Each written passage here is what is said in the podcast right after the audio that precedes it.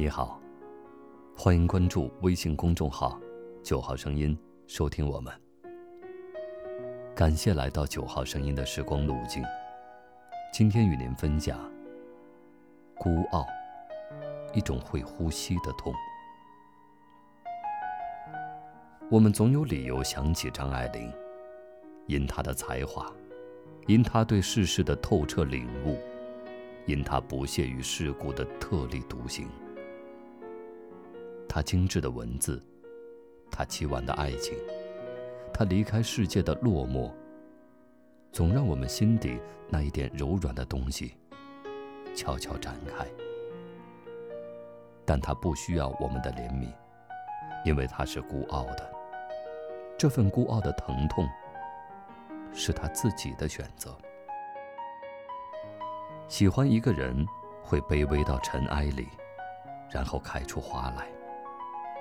你死了，我的故事就结束了；而我死了，你的故事还长得很。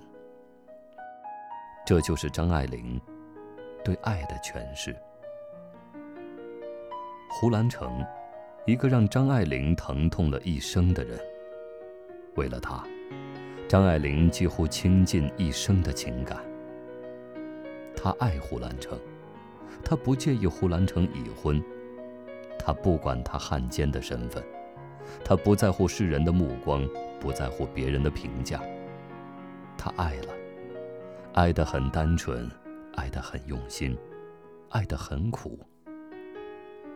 见了胡兰成，他变得很低很低，低到尘埃里。但他心里是欢喜的，从尘埃里开出洁白的花朵。他们曾经拥有相看两不厌、连朝雨不息的甜蜜，他们也曾经有过默默无语、无语凝噎的深情。那时候的他，文思飞扬。一九四四年到一九四七年这段时间，是张爱玲创作生涯中的黄金时间。一九四四年八月，她发表了第一部小说集《传奇》。仅四天便销售一空，此后又有十几部作品相继问世。而那时候的他们，岁月静好，现世安稳。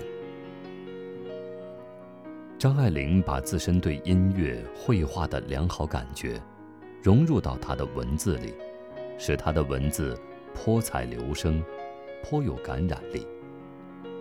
她将人性中永恒的东西。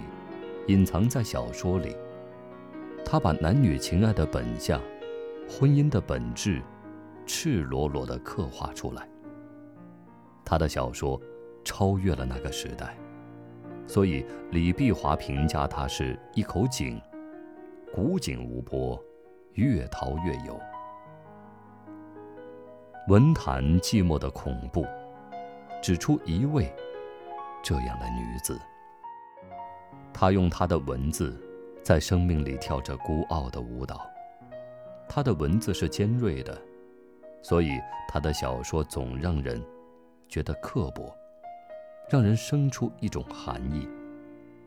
而熟悉他小说的人都知道，他心底里依然有一份宽厚和慈悲。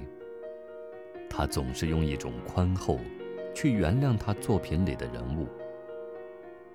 因为懂得，所以慈悲。这也是张爱玲对他和胡兰成爱情的理解和总结。他和胡兰成的这段感情颇受非议，对错与否并不重要。他只是一个生活在自己故事里的人，即使飞蛾扑火，他也会站在火光之上，跳出经典的舞蹈。展现优美的舞姿，这就是张爱玲，一朵尘世里孤傲的花。然而这份情让她痛彻一生，她如花一样的凋谢了。凋谢的不只是她的心，还有她惊世骇俗的写作才华。